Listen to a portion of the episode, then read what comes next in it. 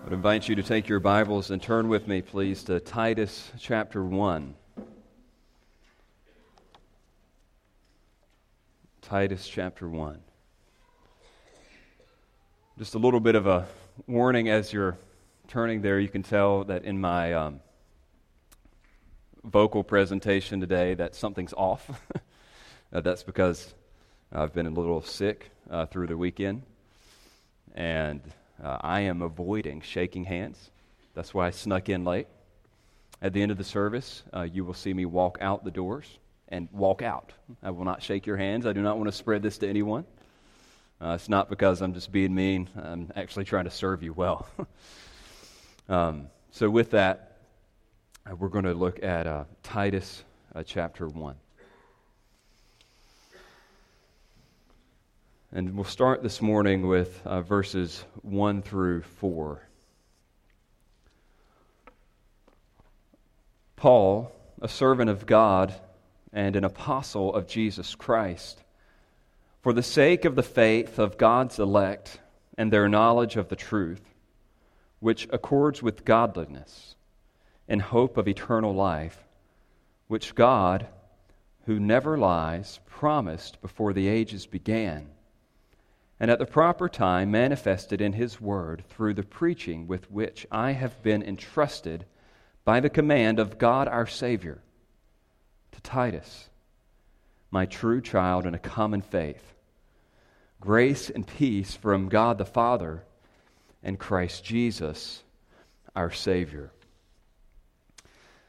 Now, as I begin the message, I need to forewarn you something. I am not going to try to offend you, but you need to know that I have a certain love hate relationship uh, with social media uh, that could potentially, um, I don't know, bother maybe 75% of you.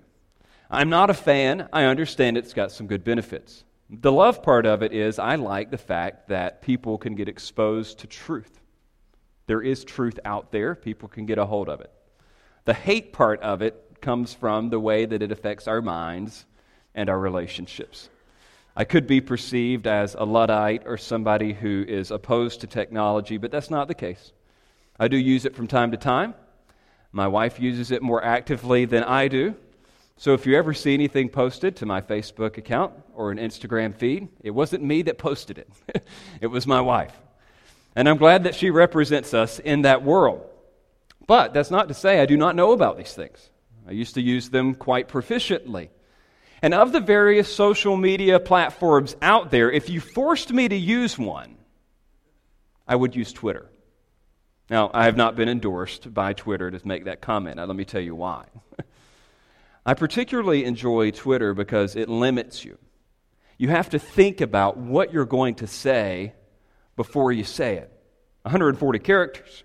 Well, it used to be 140 characters. Back in November, they actually changed it to 280. But you still have to think I want a message that I need to communicate to other people. What's the best way I can say it? What's the most concise way I can get across what's on my mind for my social media audience, whoever they may be? Well, I like being forced to think that way and even in the introductory part of Twitter, you're forced to summarize yourself. So you have 140 characters to say whatever you want to say. You also have 140 characters to introduce yourself to anyone who may want to know you.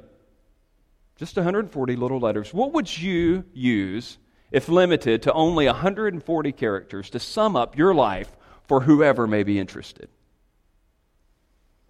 If you've ever created an account, you realize it's a challenging prospect. Because you have to think, well, who is it that will be following me? What do they need to know about me? It largely depends on who your audience will be. You want to be strategic, you want to be terse, you want to be pithy, but you want to know that you're best representing yourself in the smallest amount of space we not only do this with social media, we also do this with our businesses, right? They normally have a tagline, some type of slogan, some type of mission statement that best sums up in just a short, pithy way what they represent to the world, what services they can provide or offer. It's a challenging thing to get that slogan right. People pay a lot of money for advertising. But what about for a church? If, it, if a church was to sum itself up in just a few words, maybe 140 characters or less, what, what would it say? What, what would it be about? I think this is particularly challenging for our conception of the church because the church is one of the most ill defined organizations in all the world. It seems like anybody can start something, call it a church, give it a mission, and nobody has any questions about it. Some churches are all about, they would put this in their byline, if you will, their programs, their buildings, their size, their campuses, their sites, their artistic sensitivity, their uplifting environment, their cultural relevance. By the way, every one of those things I just listed, I know churches that would try to sum themselves up with those characteristics.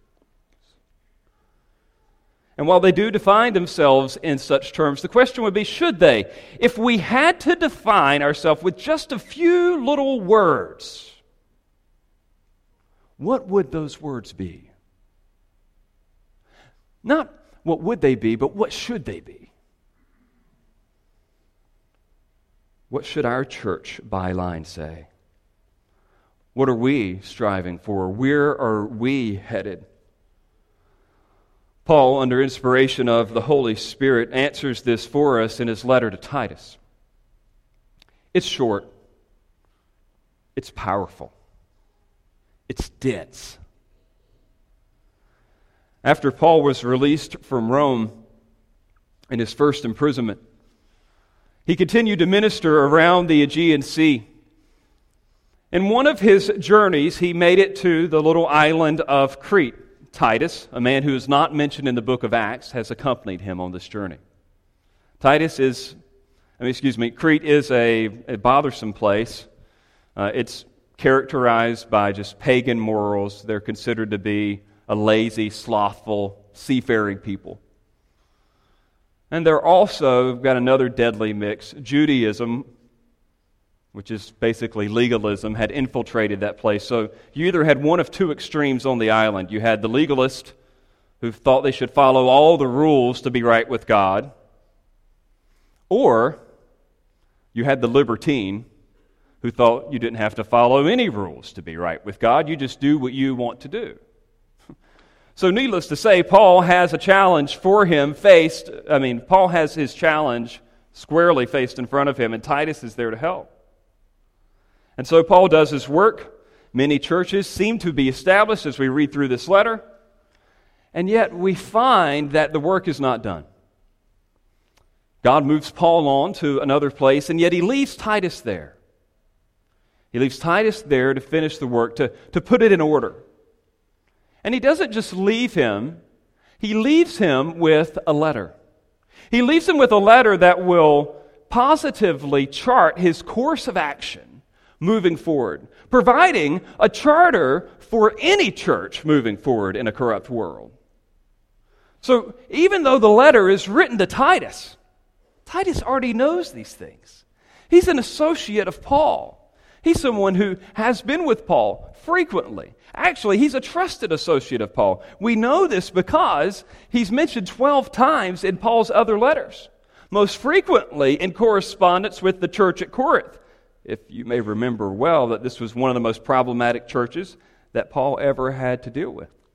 And yet, Titus was his right hand man in the middle of all the action. So, my point is that Titus knows these things, but Paul writes a letter to him anyway so that he can show it to these struggling churches. He wants all of the churches on the island of Crete to know what faithful ministry is to be all about. And he doesn't even wait till the body of the letter to get there. He starts at the very beginning in the salutation itself.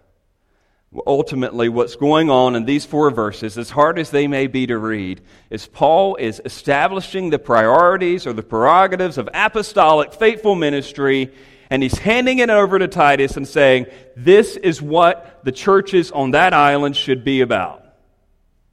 And in turn, he's telling us what our church should be all about.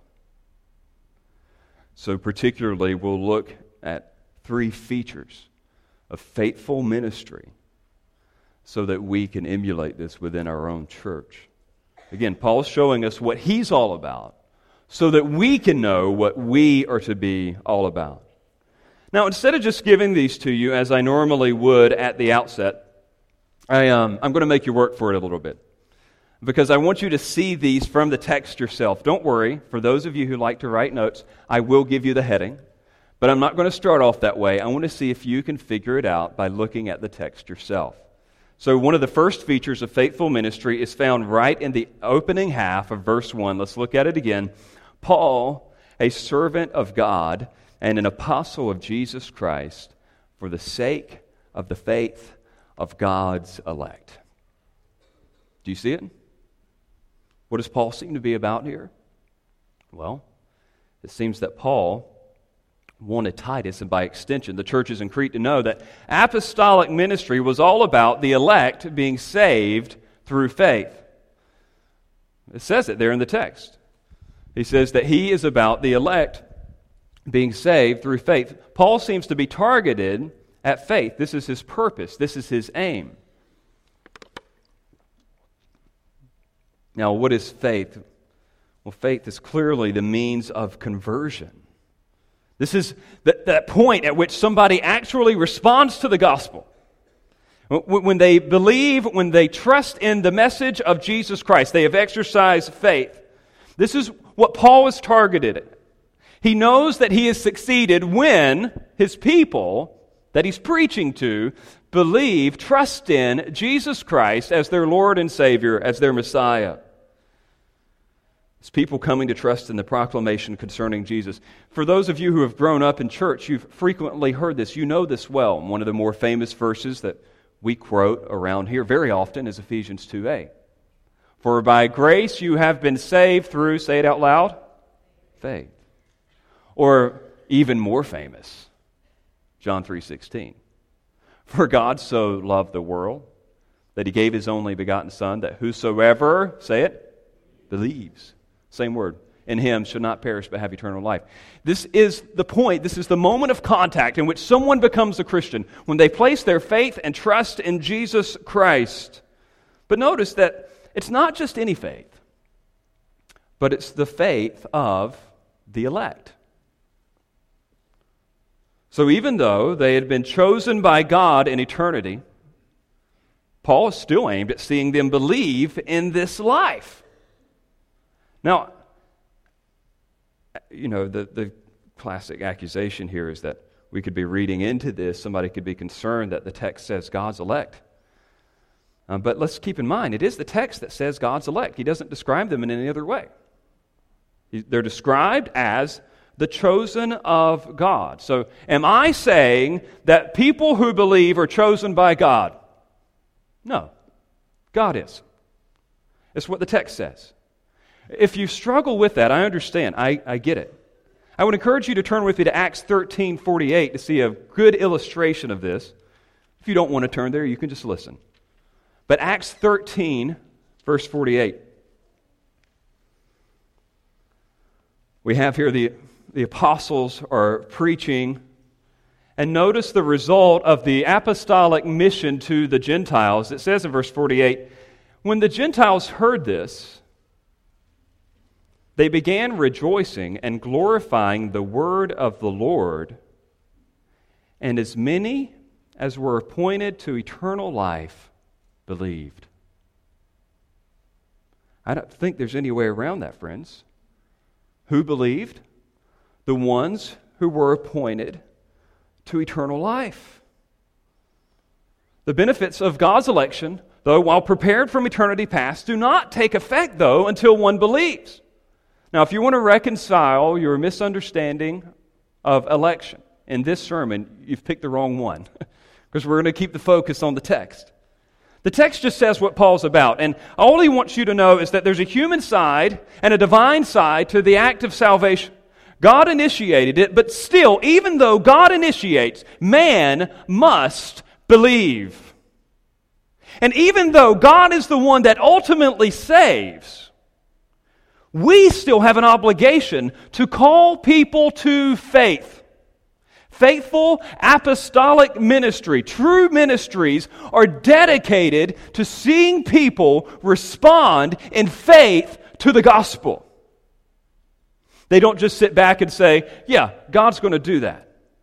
They know that God is doing something, but they also know that they have a responsibility in this act. True faithful churches are all about conversions through faith. If you want to write a note down, it's conversions through faith. That's what they're all about. If there was a Twitter bio line, it would be church. all about conversions through faith. This is something that they want to see. This is something that they're aimed at, something that they're targeted toward. Paul's theology by no means hindered his evangelism, it actually fueled it. I understand, I really do, that our seeking faith in others can seem logically inconsistent if God has chosen who will be saved. We're not the first people to wrestle through this in 2,000 years of church history.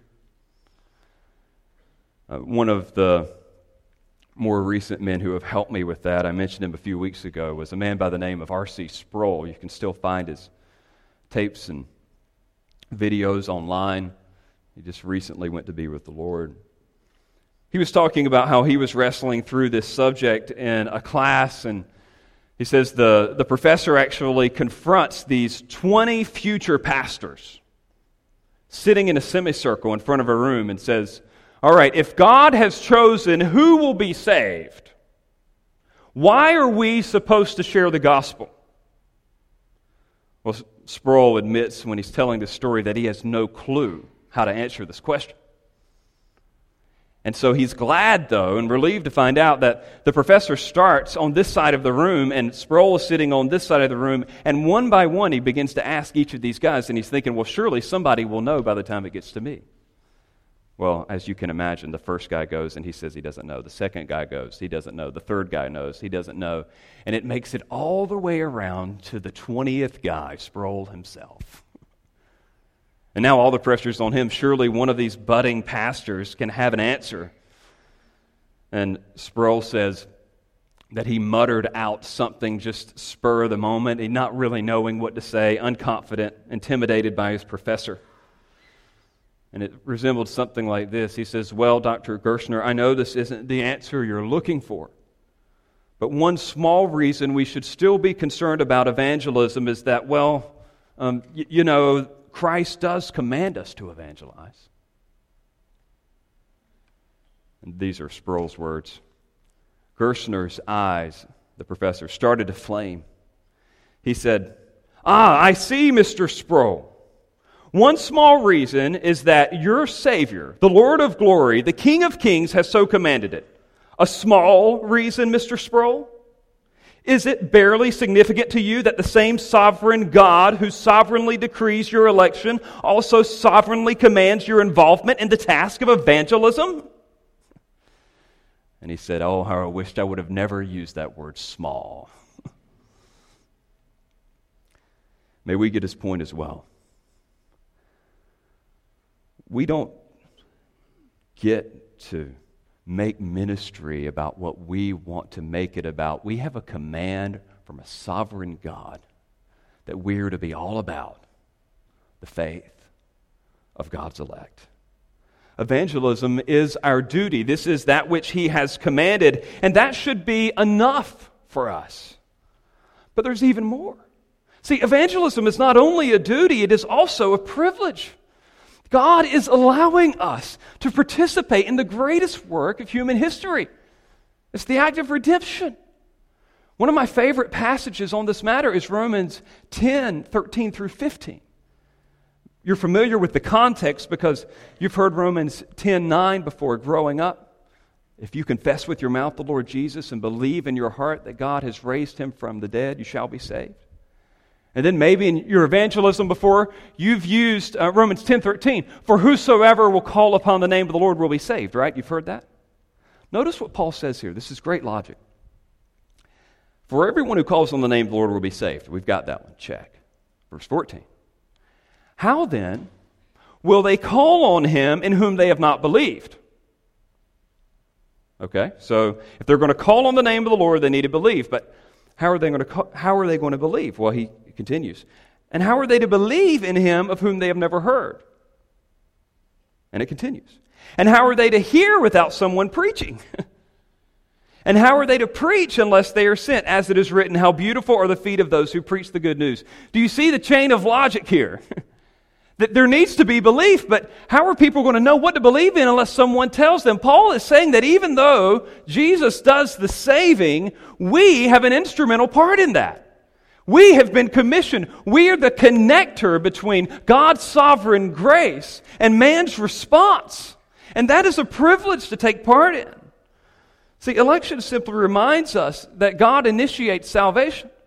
And that is not to scare any of us, that is actually to comfort us.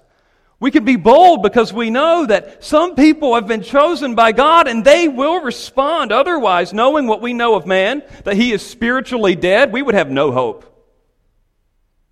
We would never see anyone respond in faith. Dead things ladies and gentlemen, do not respond. I heard a guy ask one time, What is it that dead things can do? What can a dead thing do? And the obvious answer to that is nothing. But one guy actually raised his hand and answered, Stink. well, that's about the extent of what we can do unless God radically intervenes in our life. And guess what he's saying? We can be a part of seeing people come to life in Christ by calling them to faith, by presenting the message of Christ. This is what we are all about. And I know the obvious question in the room for some of you who may be visiting is this How do I know if I'm elect? Simple, simple question I'd ask you in response Have you placed your faith in Jesus yet? If you have, yes, you're elect. If you don't, you're not. Would you respond to Him in faith? That's the difference. That's what it's about. We want this for you. This is the desire of our heart as a church. We don't know who's elect or not, so we share the gospel with everyone, and we know that when they have responded in faith, there's one more that God has rescued. So, Paul, through the centuries, still commands us to be all about conversions through faith. But there's another feature of faithful ministry in this text. And again, I want you to look at your Bibles carefully to see if you can figure it out. This is in the second half of verse 1. Notice, and their knowledge of the truth which accords with godliness. Paul here also wanted Titus and, by extension, the churches on Crete, and by extension, us, to know that apostolic ministry, authorized ministry of God, was concerned with godly living through the truth, through a knowledge of the truth, particularly. Now, it, what's interesting here, though, is how truth is modified. He says that truth either accords with, or corresponds to, or intends to accomplish godliness. That's what the preposition is telling us. Now, I love the word knowledge here because it refers to an experiential knowledge. There's a basic Greek word for knowledge, and there's another word for knowledge by experience. He's saying that there's an experiential knowledge of the truth, something objective, that leads to a godly life, godliness. This term, truth, is often used through the pastoral epistles to refer to the content of the gospel. We're not just talking about all truth everywhere, we're talking about God's specially revealed truth in the gospel. And here's the great thing about it the apostolic aim of truth, of this faith, and of this knowledge is not esoteric, impractical, but it is impactful. God intends for it to have an impact in our life. And what is that impact? It is godliness. Here's another way to say that God likeness, being like God. For some of you who've come from really harsh legalistic fundamentalist backgrounds, godliness could come across as not smoking, chewing, or running with those who do. I think that was the phrase that was often used. um, godliness was uh, a certain uh, clothing style, or whether or not you went to movies, or whether or not you drank alcohol. that godliness was just a checklist of some kind. This is not the biblical definition of godliness. Now, that is not to deny that godliness does not have external attributes. But godliness is something more fundamental. It is being like God, His character. So, what is God like? Well, God is love, so therefore we are loving. Uh, God is righteous, therefore we live rightly. We do that which is upright. We're honest in our dealings with others. God is merciful, therefore we show mercy to others. God is holy. Therefore, we hate sin. Do you see how this is something that's internal? Surely it will manifest itself externally, right? But godliness just isn't some type of external checklist. So, what I want you to see is that Paul is aiming truth at the hearts of individuals, hoping that, trusting that, that truth will have an impact on them internally and make them like God. I would call this consecration through knowledge. Consecration through knowledge. Consecration, holiness, godliness through knowledge. And, brothers and sisters, we'll see that this is a major theme of Titus. He'll actually repeat this like four or five different times in the epistle.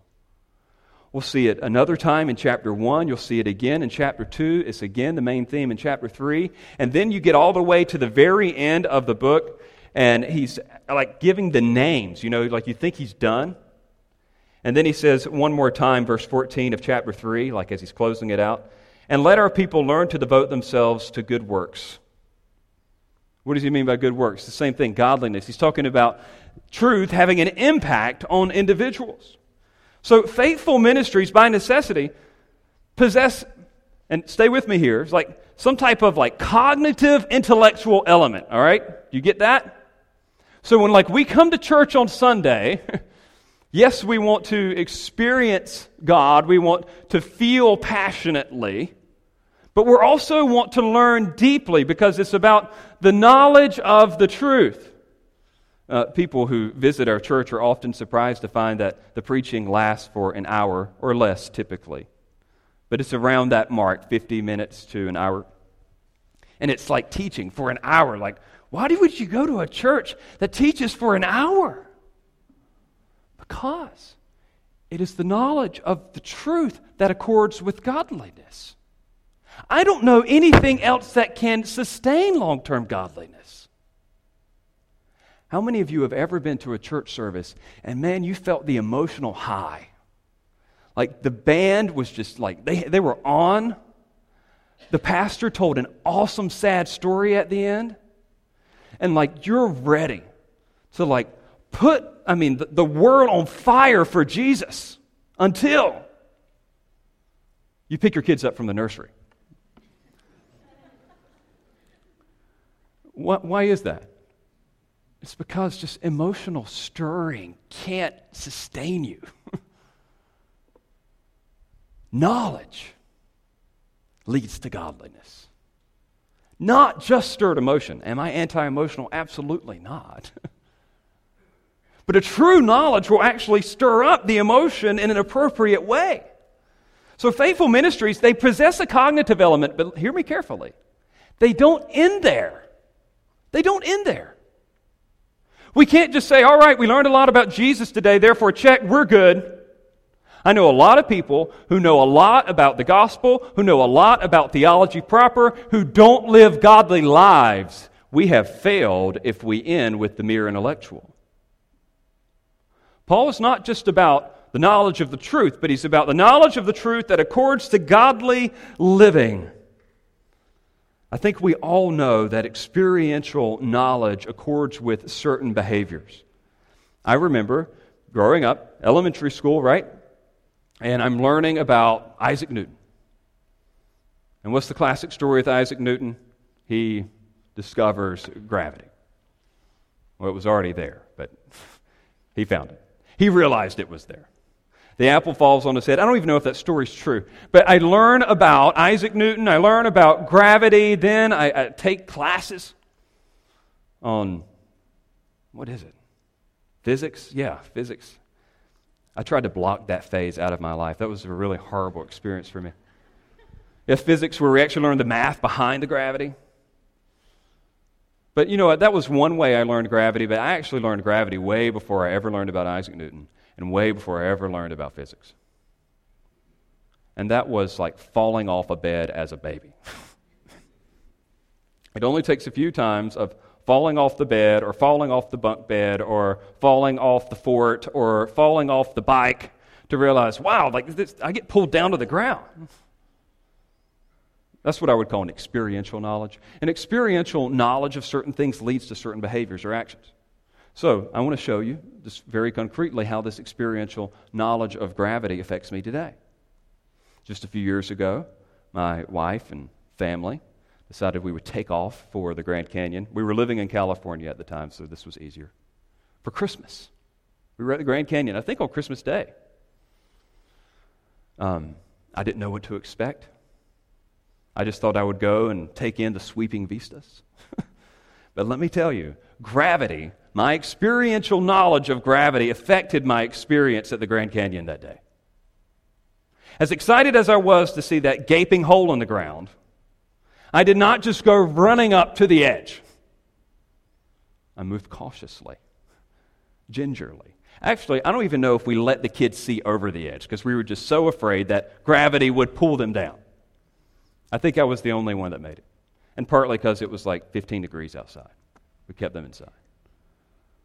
But you all understand that your knowledge of gravity would affect how you would uh, interact with the Grand Canyon or interact with being on top of a building. Or for those of you who had to do hurricane shutters this year, gravity affects how you stand on top of a ladder. I mean, you understand certain things, it impacts the way that you live.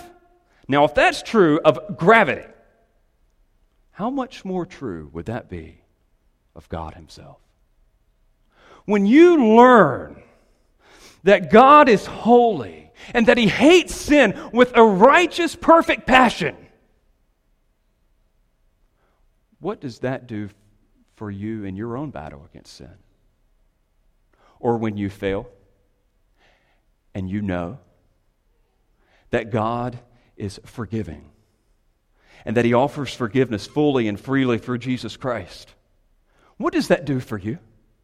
You seek forgiveness. You revel in it, you rest in it.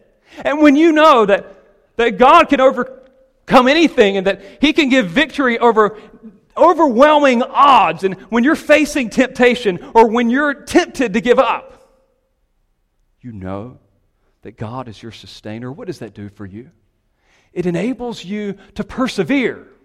My point is that theology impacts practice. Faithful ministry yes, is about learning, but it's about a learning that leads to living. Yes, it's about doctrine, but it's about a doctrine that leads to duty. It is not just here, but it is here, through here, out into the way that we live. And I want you to know that this is why our church is so concerned about this. We don't want you to be all education and no action. One of the concrete ways that you see this is that for those of you who are members, we're constantly asking you to pray for the church. We send you an email every week reminding you to pray for the church. We have a church directory for you printed, and we remind you to pray for the church. And we, we have the same, like, seven prayer requests that we just keep giving you over and over and over again. I want you to be careful that you don't overlook that. We're, we, we're not just like lacking ideas, we're, we're asking you to pray for some specific things because we want to see them. And I want to remind you of a few of them. These are some of the things that we ask our members to pray for every week. Pray that God would bless the preaching of His Word at Faith Bible. What's that? That's the intellectual part, right? But here's the subpoint Pray that our church will be faithful hearers and doers of the Word. Notice, you go down a few more prayer requests. It says, Pray for the effectiveness of small groups and their leaders.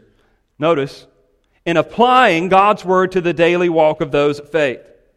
Now, we understand that small groups aren't the only way that you can apply truth to your life, but the small groups at Faith Bible Church, for those of you who aren't a part of one, are focused on taking the message from Sunday morning and applying it to each other's lives and searching out those implications of the truth and seeing it lived out. Another prayer request pray that our understanding of the gospel, there's the cognitive element, will be fleshed out in our daily living. There's the conduct element. And then here's the subpoints. Pray that in our daily lives we would do good, honor God, and commend the gospel. Pray that we would grow in holiness and continue to develop a counterculture that exhibits an alternative to the world's view of control, money, and self. Phil, we might need to shorten that sentence. That one's long. but it's a good statement nonetheless. We are praying. We, we pray three different times on this list that we would learn truth and that we would live truth. That's what a faithful ministry is about. Do we do this perfectly? No. But we want to. That's why we keep praying for it. So, faithful ministries are all about conversions through faith, consecration through knowledge. And there's a third thing. See if you can see it there in verse 2. In hope of eternal life, which God, who never lies, promised before the ages began. We got another prepositional phrase here. In hope of eternal life. Notice, Paul commended confident expectation of eternal life as an aim of faithful apostolic ministry. This is what he wanted Titus' ministry to be about. This is what he wants our ministry to be about. Now, we need to be careful here because in our English vernacular, we typically use the term hope in a way that is directly different, distinct from the biblical world. So I, I think of our English word hope is used a lot of times at this time of year. It's a new year, and we say stuff like, I hope I can lose 20 pounds this year. Now, what we mean by that is there is just like some like wish that this weight will magically drop off us. I mean, drop off of us, even though it hasn't done it the past five years we've wished for it. Okay? Or I hope I can pay off all my credit cards this year. Or for the college students, I hope I can find a girlfriend or a boyfriend this year. Like it's a it's out there somewhere, maybe it could happen, not positive, but it'd be nice to see. But biblically, when you see the word hope in your New Testament, you need to understand that it is being used in a different way than your English word hope. You could translate it this way confident expectation. Confident expectation. Based on God's promise. The only reason it's called hope is because it's not yet realized. It's another word for faith. Confident expectation. See, what he's saying here is that I want everyone in the ministries at Crete, every one of those churches, I want them to be characterized by a confident expectation in eternal life. This is encouragement. Encouragement based in eternal life. Now, there's a theological note we need to make here. In one sense, we already have eternal life, right? I mean, we quoted John 3:16 earlier. You believe in Jesus, he says he's coming to give you eternal life. Or John 5:12, you know this one, he who has the Son has life.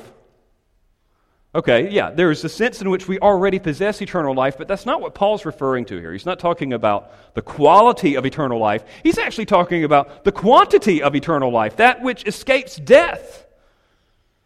Eternal life isn't just here and now, but it, its fullest expression obviously is in the life to come. Death is not the end of our lives. We will not experience the reality of this aspect of eternal life until we die or until Jesus returns. And in that sense, we are all to be living not for this life, but for the one to come.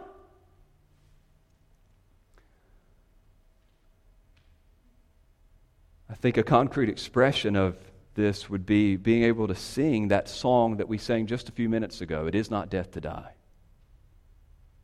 And to sing it with meaning and passion. I don't know about you. I, Phil, I don't know where you got this song. We didn't talk this week because I was out of town, but he put this on the schedule. Tanya and I had been speaking a few years ago, and I know this sounds really morbid, so forgive it. But I was kind of like talking through like songs I would want at my funeral, and that was one. Seriously. I remember the first time I heard it. That was probably 10 years ago. And I thought, yes, that is my hope. That is my expectation. That's what I want people singing when I die. You may not be that passionate about it, but hopefully you could. this morning when we were singing that song say, Yes. No, no, this life isn't it. The next life, no, that's it. That's the one I want to live for. That's what Paul says he wanted for every person on that island. This is what faithful ministries are about. They want to have confident expectation in eternal life. But how? How do you have how can you be so confident about something that you've never seen before? Well, he gives a couple reasons. The first reason is there in the text because God, who never lies, promised this in eternity past.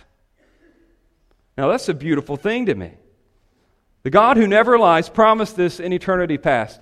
I don't quote Greek words often, but this is a good one to do. The Greek word modifying God here is asudes. Asudes. It's a compound word. Asudes. Now, sudes would be familiar to you because we use it in English. Um, it's our prefix pseudo. So when I say pseudonym, what is that? It's a false name. Or maybe you've heard this one pseudoscience. What do we mean by that? False science. Now, interestingly, God is being modified here as asudes. There's this little article on the end that, uh, at the beginning that makes it the opposite of whatever it says. So God is not or without lying or deceit. It is totally absent of his character. Some translations put it the God who cannot lie. Some translations put it the God who does not lie. All it means is it's not even a part of his character. Falsehood, deceit, it just it can't be a part of him. How can we be so confident in eternal life? Because this God, who does not, cannot lie, promised eternal life before the ages began. This is so foreign to us. It's in our nature to break promises, but it's not in God's nature to break promises. Maybe you remember the uh, Benjamin Franklin quote. He wrote, Our new Constitution is now established and has an appearance that promises permanency. But in this world, nothing can be said to be certain except death and taxes. Even more certain than death and taxes is God's promise of eternal life. He promised it before the ages began in some inter-Trinitarian dialogue before the world was created. God had decided that we would receive eternal life. That's one reason why you can be confident in eternal life, but he gives another. He says, look at your text there, verse 3 and at the proper time manifested in his word through the preaching with which I have been entrusted by the command of God our Savior. Now, that is a complicated sentence, but to break it apart, here's the reason. The first reason, I mean, the second reason is that because God manifested it or revealed it in His Word. So it's not just something that God promised in eternity past, but it's something that He's exposed and He's revealed to us through the preaching of the Word. This isn't a secret promise, this is a promise that's been revealed manifested in His Word, revealed by the means of the gospel. We know that this is true because the gospel says it to be true. Now, anybody could say anything, but here's the unique thing about the gospel we have someone in its message who has actually conquered death before. Nothing else has that hope. Nothing else holds out that kind of promise. See, in, in the gospel, we have something unique. We could talk about eternal life because the one who claims to give eternal life has actually conquered death. Does that make sense? That's confidence. We can be as confident in eternal life as we are in that fact that Jesus conquered uh, death and has accomplished eternal life for us. Sin's curse infiltrating the earliest history of mankind caused thousands of years worth of individuals to think that death was the inescapable end of life. That was the large perspective of the Old Testament. A few people got the idea that there may have been life beyond the grave. But overall, they didn't have the same hope that we have. Yet God waited to reveal his truth at the right time. He waited for his son to conquer death first to show that this eternal life could be possible. And he finally made it known to us, listen, to, through the preaching of the apostolic gospel. Now, notice that last little phrase in the sentence the preaching with which I have been entrusted. Paul is tying his authority back to his apostleship. Now, this is a huge topic, one that I can't cover all in today's message, but what we believe, what we preach, is rooted in what I would call apostolic tradition. There were only a few apostles.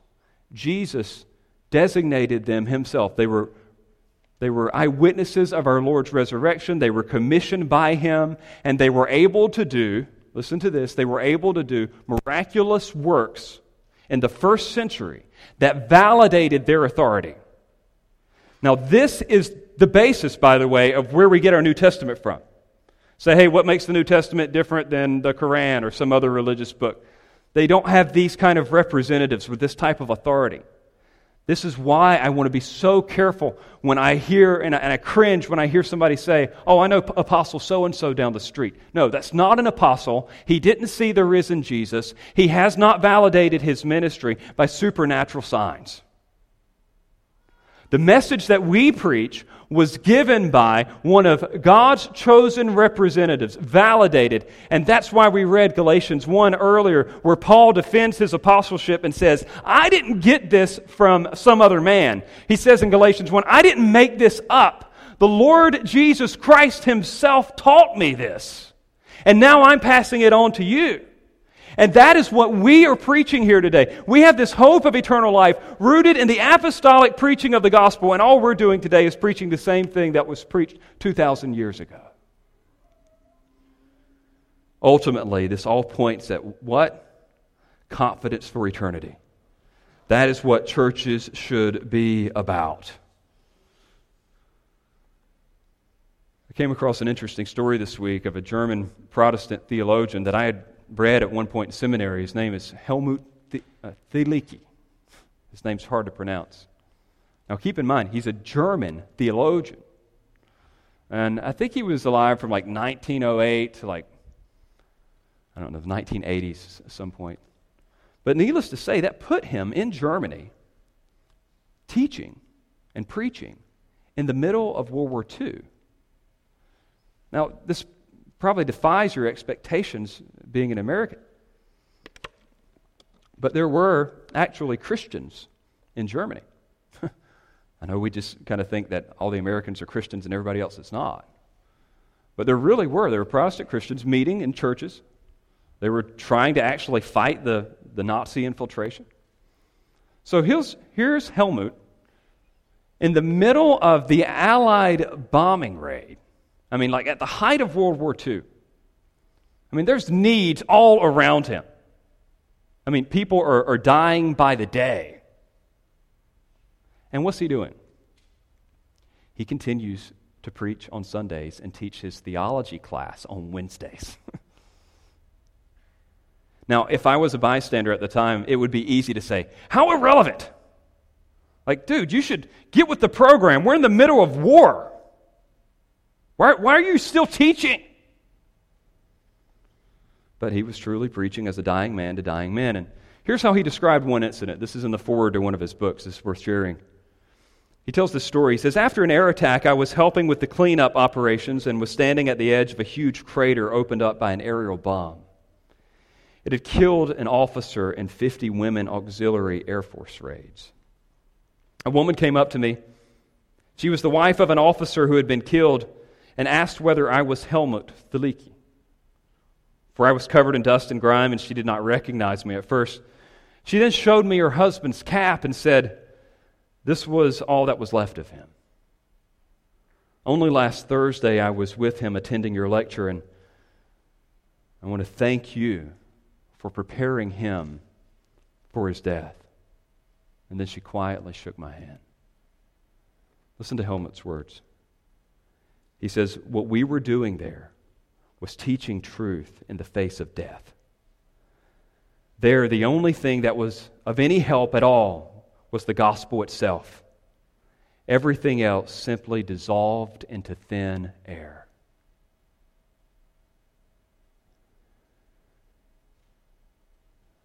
Helmut was doing what all faithful ministries do and that is holding out the hope of eternal life in the face of death.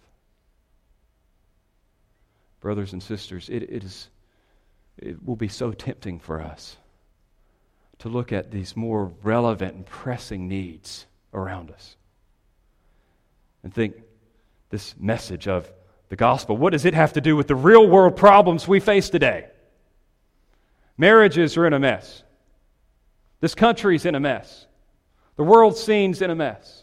Racial tensions are at an all time high. I mean, we could go down the list of all the social ills that surround us and think, we need a more relevant message.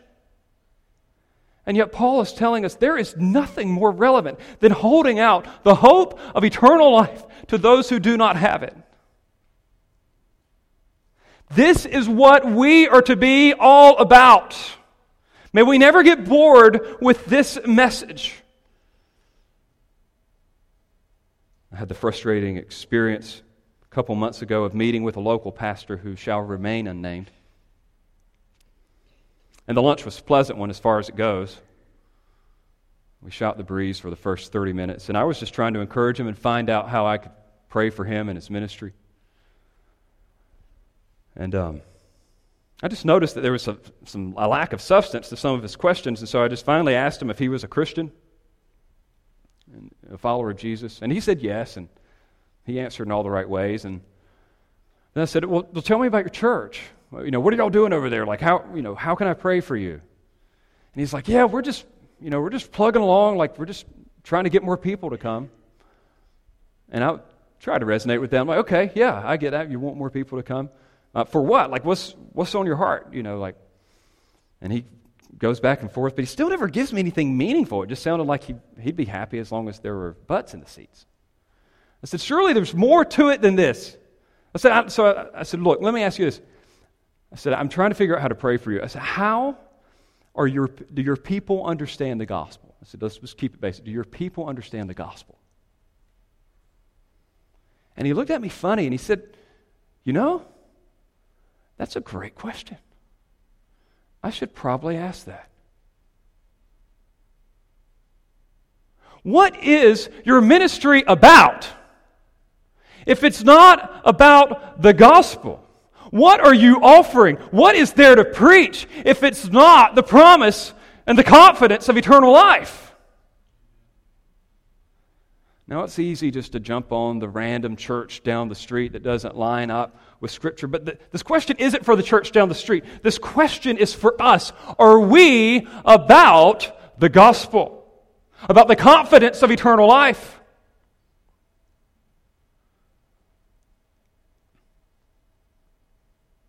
As we grow old together as members, as we shuffle off, as the song says, this mortal coil are we continuing to speak the promise of eternal life from the God who cannot lie? That's our mission. And by the way, I say this very practically. We will never be about this if you aren't about this. That makes sense, right? Like, this is a church, this is all of us. And so the question begins with us. Think back, you know, it's, it's, it's, the new year. Everybody has already done some reflecting. As you reflected back on the previous year, were there times where you had actually held out confidence of eternal life to someone who needed it? That is what God expects. So, faithful ministries are all about conversions through faith and consecration through knowledge and confidence for eternity.